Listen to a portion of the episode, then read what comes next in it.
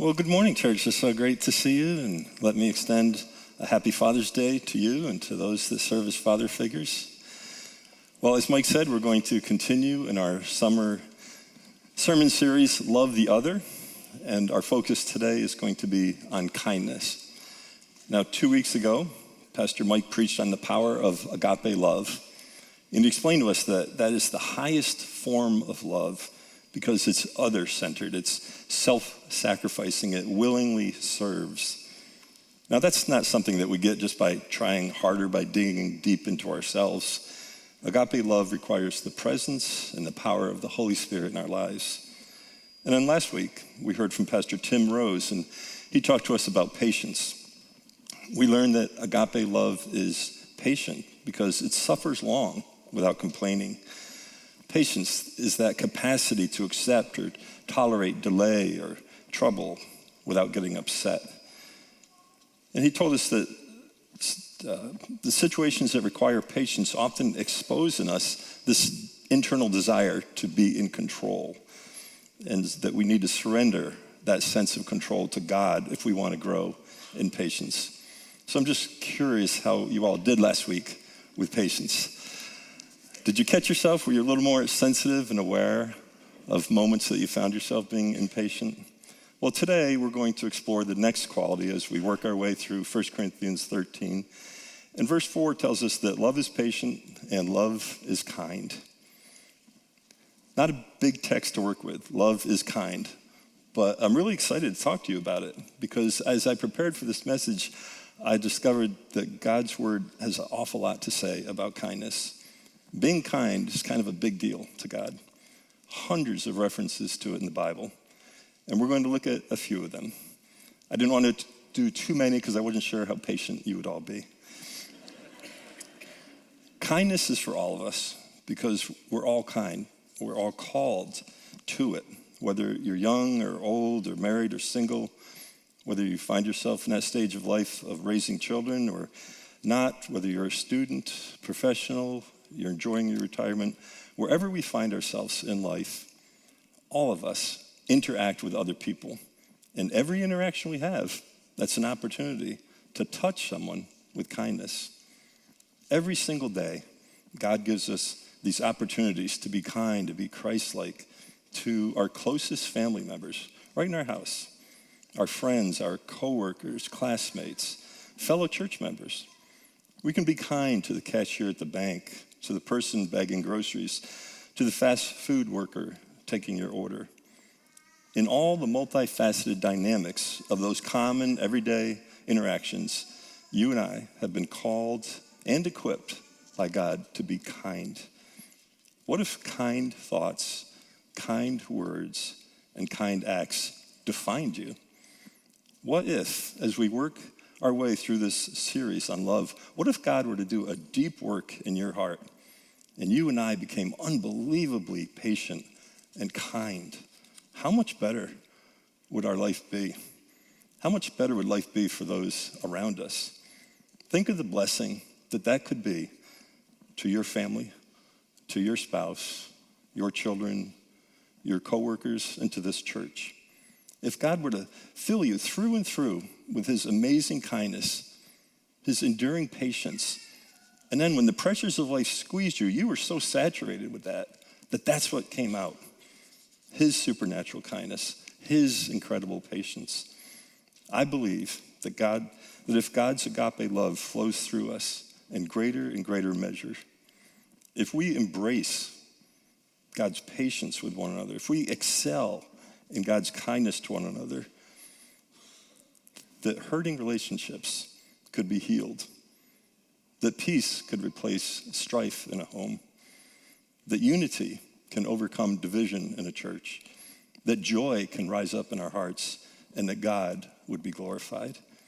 And that's exciting because it's possible. The Apostle Paul said in Philippians 1 6, I'm certain that God, who began this good work within you, he'll continue until it's finally finished on the day when Christ returns. It excites me to know that every Christian has a God given ability to grow in agape kindness because it is from Him, it's a supernatural empowerment.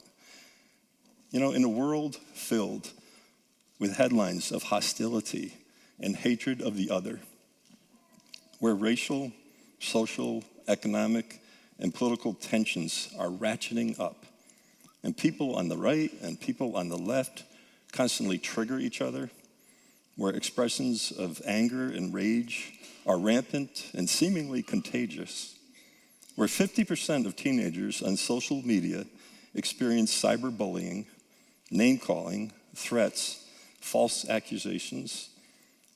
And while we live in a rapidly changing culture that all too easily cause us to adopt an us versus them mentality, in a world marked by vitriol and violence, we are invited by God to be vessels of kindness. Before we go any further, it's probably helpful to look at some definitions of kindness. The Oxford Dictionary defines kindness as the quality of being generous, helpful, and caring about other people. It's okay, this one's a little more descriptive. Kindness is the sincere and voluntary use of one's time, talent, and resources to better the lives of others, one's own life, and the world through genuine acts of love, compassion, generosity, and service. That's a pretty good definition of kindness. I think it's pretty hard to remember. I suggest that a short and simple definition for kindness is simply love in action. Or you could say agape in action. Now, when you look at the original language of this text, we would see that in the English, it just says love is kind. In the Greek, it says agape Christouomai. And I think you can see the word Christouomai is the main part of that is the word chrestos, and that means kind. It means useful, helpful, furnishing what is needed it speaks of benefiting the other, serving the other, providing assistance, being tender hearted and gentle, compassionate, caring, willing to serve, expecting nothing in return. So now that we've looked at some definitions of kindness, I also wanted us to look at how kindness defined the church, especially the early church. The ancient historian Suetonius was born in the year 69. And he grew up as the church was growing and expanding across the Roman Empire. He's one of the very earliest historians that made a reference to Christ and to Christianity outside of the scriptures themselves. But he was no fan of Christianity. He actually supported the persecution of the Christians. In his writings, he justified the punishment that Rome was inflicting on the early church. He called them those who followed Chrestos, because in his words, they were given to a new and a mischievous superstition. What stands out is that in his writings, he described the members of this new suspicious religion as Chrestos instead of Christos. I have a slide here to show you the, how close those words are. I don't think he made a error in spelling. It was not unusual at all for observers of the faith to look at the early Christians and assume that they were followers of Chrestos, they were followers of kindness rather than followers of Christ. I think that says a lot about how they must have cared for one another and for others in society and how they were known by outsiders for their acts of kindness. I think that is possible because a hundred years later, the early church father Tertullian wrote, It is our care for the helpless, it is our practice of loving kindness that brands us in the eyes of many of our opponents. So, a hundred years later, people are still identifying Christians in the community based on their acts of loving kindness and the care that they gave to others. What a great reputation for the Christians of that day. What a great reputation that would be for Christians of our day. And how would that happen? I don't want to be Captain Obvious here, but here's the way it works. To be known as kind, you have to be kind. So then the question is are you? Would others say, I'm a kind person? Would that adjective even enter their mind? Would my family say, I'm kind, loving, compassionate, caring, helpful, quick to serve? Would someone outside the faith, just observing, describe me as a follower of Chrestos, someone committed to kindness? Now, I don't ask these to produce more guilt in us, but to promote more of Christ in us. Because the description of love that we see in 1 Corinthians 13 really describes Jesus himself, doesn't it? Jesus is patient. Jesus is kind. Jesus does not envy. He is not rude or arrogant. You get the idea. Jesus is the living epitome of agape love. Every day, we can cooperate with the Holy Spirit who works in us to conform us into the very image of Christ. That's Romans 8:29. And a big part of being Christ-like is being kind. Now, part of this process of being conformed to Christ, it involves yielding our way to his way. And how do we yield? Colossians 3:8 says that we make a decision to put away anger, rage, malice, slander, obscenity. We make a decision to put on Christ. We align ourselves with Colossians 3:12, which says, "Put on then as God's chosen one, holy and beloved, put on compassionate hearts, put on kindness, put on humility, meekness, and patience." So scripture tells us that as new creatures in Christ, we're called to be clothed in kindness. You could say that Paul wrote out a, a spiritual dress code for Christians, a required uniform that identifies who it is that you serve. And he mentions very specific qualities that would identify us as a follower of Christ to live out of a compassionate heart, not a callous heart, to show kindness in a world that shows cruelty. To, yes, to be humble instead of high minded, to practice meekness when we engage with others and not try to overpower them with manipulation, to be patient instead of being panicked. That is putting on Christ, that is bearing fruit. And isn't that what we are all aiming towards, all aspiring to be, to be more like Christ? I think that Christianity and kindness should go together like fire and heat. I mean, if you get close enough to fire, you will feel the heat. If you get close enough to a follower of Jesus Christ, you should feel something of a kind and gentle spirit, a humbleness of soul, a willingness to help. You should feel something of a love for the other. Now, we all know that we are imperfect Christians, and when we come together, we make an imperfect church. But here at Loudonville, we do aspire to practice kindness, to express God's love to neighbors and to nations, to serve others, to emulate Christ. And one way that we do that here is through supportive ministries like Grief Share. They help people who have suffered the loss of a loved one, or divorce care for those who have experienced the pain of a divorce. Our Helping Hands ministry offers practical assistance to those in need. The care group gives temporary financial help to struggling people on a case by case basis. We have a food pantry here that helps feed church families. We have a disaster assistance team that recently just came back from Fort Myers, Florida, where they helped restore homes. We have a new beginnings support group for widows in the church, and we're involved in Care Portal, which serves children in the Tri City area. And many of you give generously to help us provide a Thanksgiving meal for 500 families in the Capital District. Um, I'm not saying all this to give the appearance, oh, we've arrived, because there's always so much more we could do. I mention it to remind you that these are all opportunities for you to be involved in caring for others and caring for our community. As Mike said, we have needs to volunteer. It's kind to serve in the nursery, to let a mom be in here with us.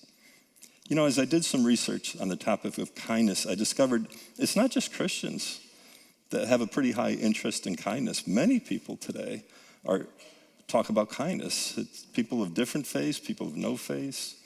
It's very popular in today's culture. Now, for the last 30 years, the phrase practice random acts of kindness has really become part of our everyday language. It, you may see it on bumper stickers or t shirts. And I learned that the promotion of kindness has become a global movement. Last year, 28 countries took part in World Kindness Day, which is every November 13th. This movement grows in popularity because it is a positive message, and it is something that every person can do. Every human has within them that natural ability to be kind because every human has been made in the image of God. But the kindness that Paul talks about in 1 Corinthians 13, that's a little different. That's agape level kindness. It's kindness, it's not found in us, it's found only in God. Agape kindness requires that a person knows Christ and has the Spirit of God. Kindness is a quality of love. Paul noted that love does not rejoice in unrighteousness, but it does rejoice in the truth. So being kind to others is not the same as celebrating everything possible. In fact, being kind sometimes requires initiating a hard conversation. In Psalm 141, David prayed and he said, Let the godly strike me, and it will be a kindness. And if they correct me, it's like soothing medicine. Now, that was written, as I said, by King David, who knew firsthand about hard conversations, especially after Nathan the prophet rebuked him for his sin with Bathsheba and having Uriah killed in a battle. When he looks back on it, he says to himself, that correction was actually kindness. It was like taking medicine. It wasn't great at the moment, but I was much better off for it. I believe that kindness would implore an alcoholic or drug addict to stop living that way, to seek assistance, and it would offer to personally support them through the process of getting healthy. Consider this Jesus was the kindest person who ever lived. He healed lepers, he restored sight to the blind, he opened the ears of the deaf, he raised the dead, he fed thousands. He delivered those possessed by demons, he made the paralyzed walk again. He healed all manner of sickness and disease. When we think of that, we certainly think, well, that is absolutely kindness, and it is. But Jesus was also being kind when he told the rich young man to sell all that he had and give it to the poor. Come follow him and receive treasure in heaven. Jesus was not unkind or rude to challenge this man to live his life in a brand new way. Yet scripture reports that this rich young man, he went away feeling sad, grieved actually, because following Jesus requires a willingness to follow, to receive guidance, to listen to instruction, and he was not willing at all. Jesus was being kind to the woman caught in adultery when he told her to go and sin no more. He wanted her to have the best life possible. And it's because he loved her. Kindness is not intended to, or kindness is intended to facilitate repentance, not replace it. And we see this in Romans 2 4, which says, Don't you see how wonderfully kind, tolerant, and patient God is with you? Does this mean nothing to you? Can't you see that his kindness is intended to turn you from your sin? That's an amazing thing. That it's the kindness of God, the goodness of God, the mercy of God is intended to turn people from their sin and turn them toward the Lord. Listen to what the prophet Jeremiah said. The Lord appeared to us in the past, saying, I have loved you with an everlasting love. I have drawn you with unfailing kindness. You see, God's not compelling us to Him by using force or fear. With great patience, he's drawing us unto himself through kindness. There's a great example of this in the book of Hosea. In chapter 11, God is speaking through Hosea, and he's, he's looking back on his relationship with Israel. And we see in verses 1 and 2, he says, When Israel was a child, I loved him. And out of Egypt, I called my son. Do you see there the tender heart of a father who just wants to connect with his child? In verse 2, we see a problem. The more they were called, the more they went away. They kept sacrificing to the Baals and burning offering to idols. So God's calling his people to come to him like a father calls his child to come to him. And the more he does that, the more they turn and go in the other direction. So instead of worshiping this God who loved them, this God who delivered them out of the bondage of Egypt, who provided for all their needs in the desert, they decide just ignore God and let's do something else. They give their love and their worship to false idols. How could that not hurt the heart of God? What father wouldn't be devastated by that? How does God respond to rebellion and outright rejection of his love? No respect there, no concern for his authority, his place in their lives. Well, certainly he could have expressed anger at them. He could have made them feel the power of his wrath. He could have punished them and made their life so miserable that they would quickly regret their sins and return to him. That was one option. But verses 3 and 4 show us that God took a very different approach. Remember, these people had tasted his goodness, received his blessings, and then turned their backs on him and started worshiping idols. And even in the midst of that, we see how God responds. In verse 3, it says, Yet it was I who taught Ephraim to walk. I took them up by their arms, but they did not know that I healed them. I led them with cords of kindness, with bands of love. I became to them as one who eases the yoke on their jaws, and I bent down to feed them. I think these verses paint a beautiful picture of God our Father and his loving kindness toward wayward, rebellious children. He taught them how to walk. In other words, he helped them get on their feet. He took them up in his arms, which means he was staying connected. He was reaching out to them. He was even healing them, though they were unaware of it. What incredible kindness. Because I suggest that he did have other options. When you and I are upset, when we feel rejected, ignored, slighted, unappreciated, disrespected, we tend to get angry and it, we show it. But there are other options. Like God, we can choose kindness instead of anger. Do you see that instead of using a whip of wrath to show them who's in charge, he led them with cords of kindness and he encircled them with ropes of love? Instead of doubling down on them and making life hard, he eased up on their yoke. He showed mercy. And God himself bent down. This great and glorious king and creator of the entire universe, he stoops. He takes an initiative to choose to close the gap between them. Now, he didn't bend down to get right in their face and let them have it. He bent down so that he was closer to them to feed them, to give them what they needed to live. What a picture of a father's love unconditional, unearned, unyielding, faithful, and kind.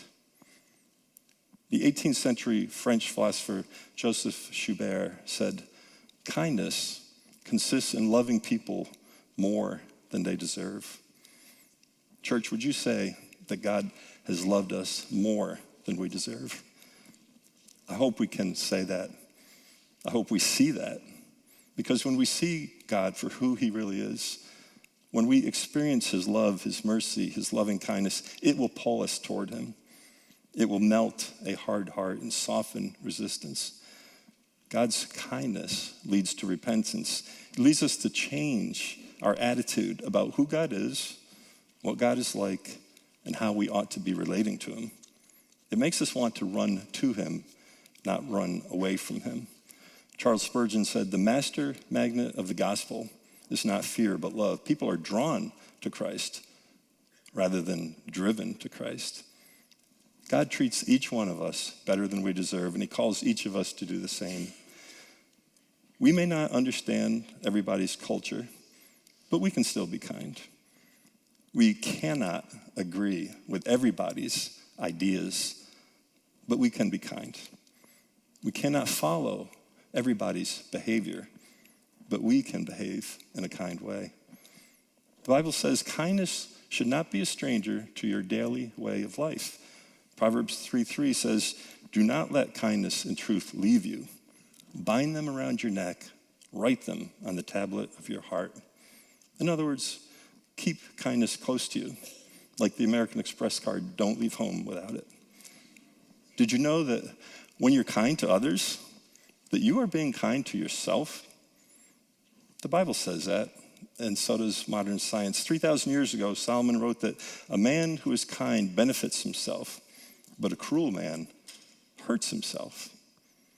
Today, multiple research studies show that being kind to others is good for you physically and emotionally.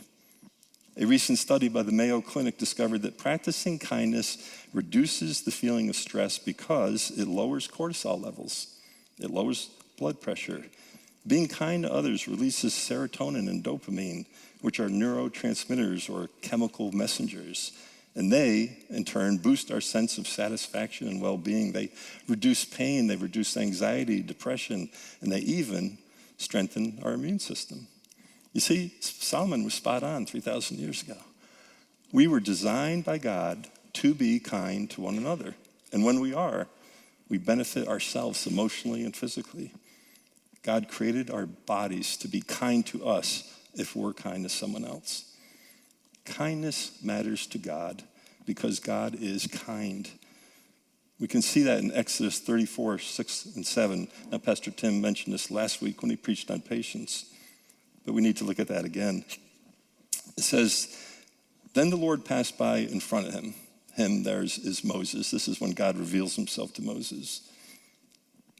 And God proclaims, The Lord, the Lord God, compassionate and gracious, slow to anger, and abounding in loving kindness and truth, who keeps loving kindness for thousands, who forgives iniquity transgression, and sin.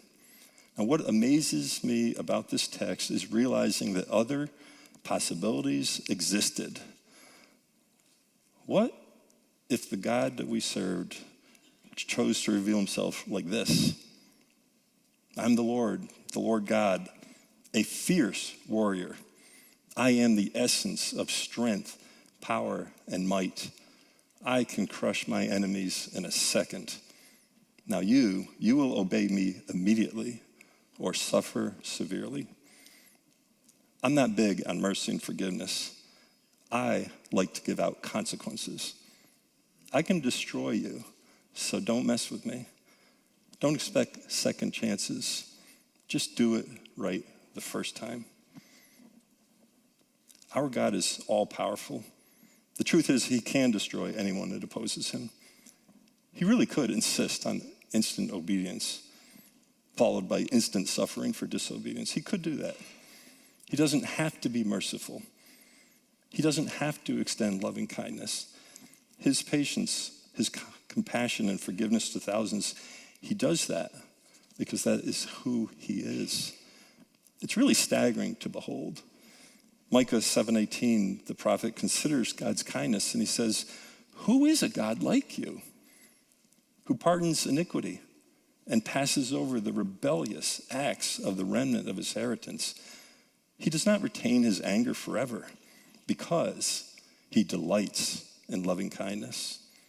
Now, Micah understands that God is unlike anything else, that he would rather show mercy instead of might, that he delights in expressing his love and kindness to people who know full well they don't deserve it. Now, when the scripture speaks of God's loving kindness, it's almost always using a Hebrew word, which is hesed. The Hebrew word hesed and the Greek word agape are very similar in the sense that they both refer to the highest level of love. Hesed speaks of a committed love, a, a covenant love. It's a kindness that you can count on because it's based on God's character, not on the recipient's worthiness of it. Hesed involves taking action on behalf of someone in need. and God's call to us to love the other, it requires us, it does not require the other to be lovable or worthy or righteous. It does not require that the other look like us or think like us, talk like us, believe like us, behave like us, vote like us. They don't even need to like us. It's quite possible that we see each other more, even if it's possible that we see each other more as enemies. Because in Luke 6 32, 34, Jesus teaches us to love the other, even if the other is our enemy. Just as Jesus asked his disciples, I'd like you to take these words personally, like Jesus is asking you this morning. If you love those who love you, what credit is that to you? Even sinners love those who love them. If you do good to those who are good to you, what credit is that to you? Even sinners do that. If you lend to those from whom you expect repayment, what credit is that? Even sinners lend to sinners, expecting to be repaid in full. Do you get the idea that Jesus is not real impressed when his followers are only kind to their own kind? Does it seem like he's expecting something more from us, something above and beyond the norm? Verses 35 and 36 are going to show us what that something more is. But love, in the Greek word there, agape, agape your enemies. Do good to them. Lend to them without expecting to get anything back. And then your reward will be great, and you will be children of the Most High. I just want to stop there and think about the words that he just said. The problem is, I think we've heard these things a hundred times, and it really loses the impact. Think about what a radical teaching that is, and imagine that you're hearing it for the very first time. You've never heard that before, that you need to agape your enemies and do good and lend to them, expect nothing back. What would going through your mind? Here's the way my mind would work. Did he really say to agape love enemies? I mean, how does that make sense? Why would I ever do good to those people? Now, Jesus wants me to lend my resources to them, knowing I may never get it back. Why would I do that? Risk no return? How is that good stewardship? Why would me doing good to those I consider bad, how does that identify me as a child of God? And he said I'd receive a great reward for doing this, really? For extending love and kindness to them? I don't know, this whole love your enemy thing seems very odd, very strange. I thought God was holy. Isn't he righteous? I mean, doesn't he just want to crush these evildoers?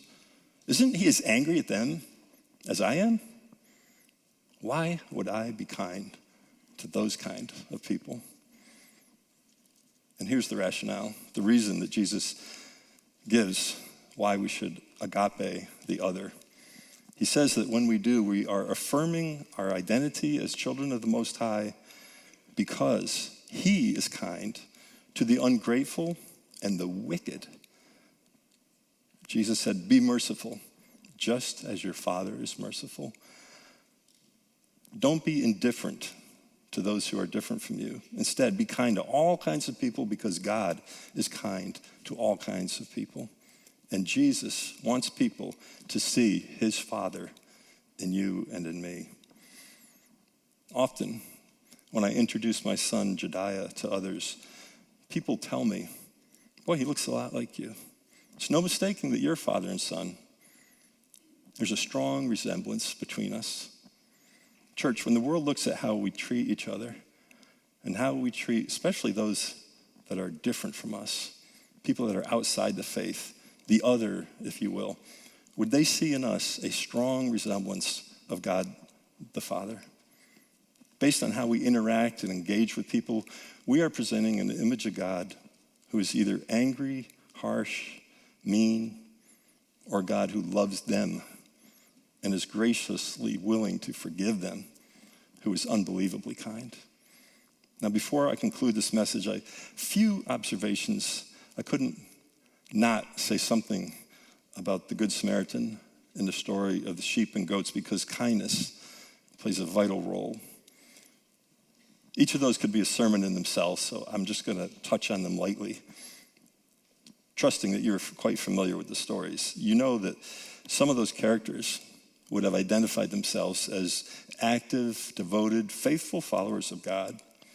And in both those stories, these faithful people, they have an opportunity, several opportunities sometimes, to really love the other, to be kind to others in a time of need. It's not explicitly stated in the text, but I do think it's reasonable to assume that all involved understood the idea of kindness. They all had an equal opportunity to do it to show love and meet the needs of another. And we know that some did. They gave food and drink to the hungry and the thirsty.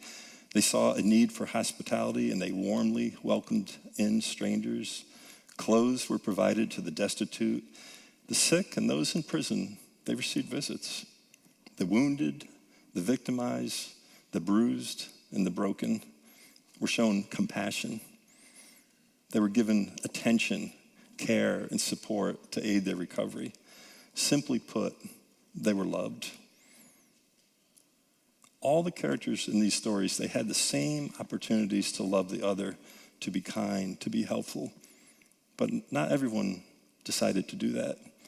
Some looked at that need and kept a safe distance. They saw it not as an opportunity to show love, they saw it as an inconvenience, an interruption. Their response was not, oh, I've got to help at all costs. Their response was, I've got to avoid that at all costs.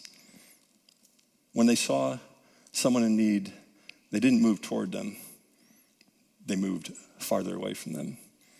They were only thinking of themselves, certainly not of the other. In his sermon on the Good Samaritan, Dr. Martin Luther King Jr. said, I imagine that the first question the priest and the Levite asked was If I stop to help this man, what will happen to me? But by the very nature of his concern, the Good Samaritan, he reversed the question. If I do not stop and help this man, what will happen to him? May God give us a heart for all people, that we would not just have ideas about kindness but we would actually be kind.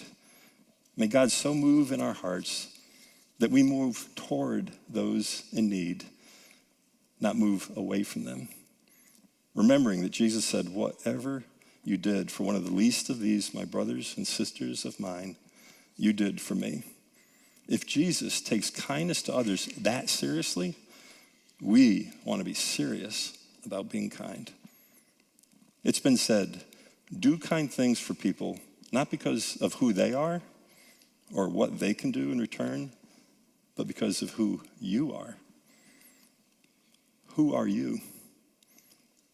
If you know Christ, you are a son or daughter of the Most High God.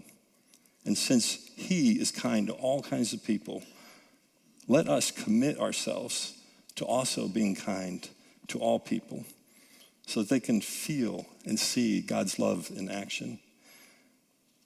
Jesus put it this way Let your light so shine before men that they may see your good works and glorify your Father in heaven.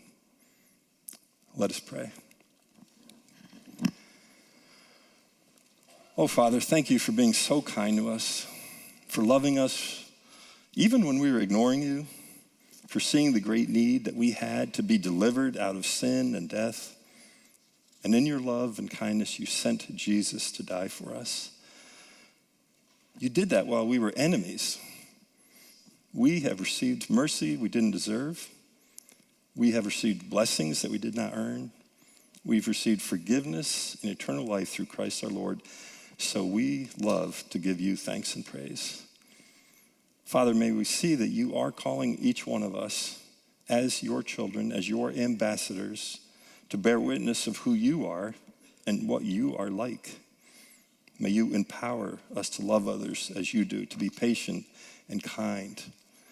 And God, we have to confess that we've fallen short. I bet we can all think of times we have been unkind, indifferent, uncaring. We haven't always displayed that strong family resemblance to you.